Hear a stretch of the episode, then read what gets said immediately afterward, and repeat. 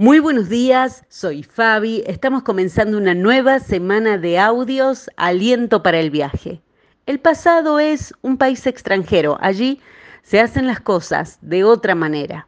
Y me detuve a leer esta frase que comparto con ustedes esta mañana, porque me pregunté si es realmente así. Alguien dijo que somos ciudadanos del lugar, del país, a donde está nuestro corazón. ¿Y dónde habita tu corazón? Donde habita el mío, porque es allí a donde pertenecemos. Y temo que muchas veces habitamos en el pasado. Seguimos siendo ciudadanos de un pasado que ya nos dio toda la información que necesitábamos saber para comenzar a vivir en el nuevo territorio del presente. Por otro lado, me pregunté también si es real en mi vida que allí se hacían las cosas diferentes a como las hago hoy, o sigo haciendo y usando los mismos viejos patrones de ansiedad, de falta de confianza en Dios, de enojo, de resistencia al cambio que usé en ese país llamado pasado. En Isaías, el capítulo 43 dice, pero olvida todo eso, no es nada comparado con lo que voy a hacer.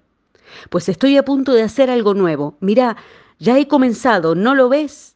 Haré un camino a través del desierto, crearé ríos en tierra árida y baldía. Y si alguna vez te tocó comprar o alquilar una casa, sabrás una cosa. Más allá de las características propias de la construcción, lo importante y que determina mucho de su valor es la ubicación. A veces somos viajeros frecuentes del pasado o del futuro pero tomamos poca conciencia que el Dios, el gran yo soy, está con nosotros ahora mismo. ¿A dónde imaginamos que tenemos que ir o hacer para experimentar su amorosa y poderosa presencia? Si Él está ahora, Él está presente junto a nosotros, como un mapa que nos indica un punto que dice, usted está aquí, hoy estamos en el presente, pero a veces queremos evitarlo viviendo en el país del pasado o del futuro cuando el presente es el código postal del cielo. El Salmo 139 dice, jamás podría escaparme de tu espíritu, jamás podría huir de tu presencia. Si subo al cielo, allí estás tú. Si cabalgo sobre las alas de la mañana, si habito junto a los océanos más lejanos, aún allí me guiará tu mano y me sostendrá tu fuerza. La paz de la presencia de Dios es un regalo que solo puede ser abierto en tiempo presente, ahora mismo. La paz es la convicción que ahora podés correr a los brazos de aquel que puede amarnos y calmarnos en medio de cualquier tormenta.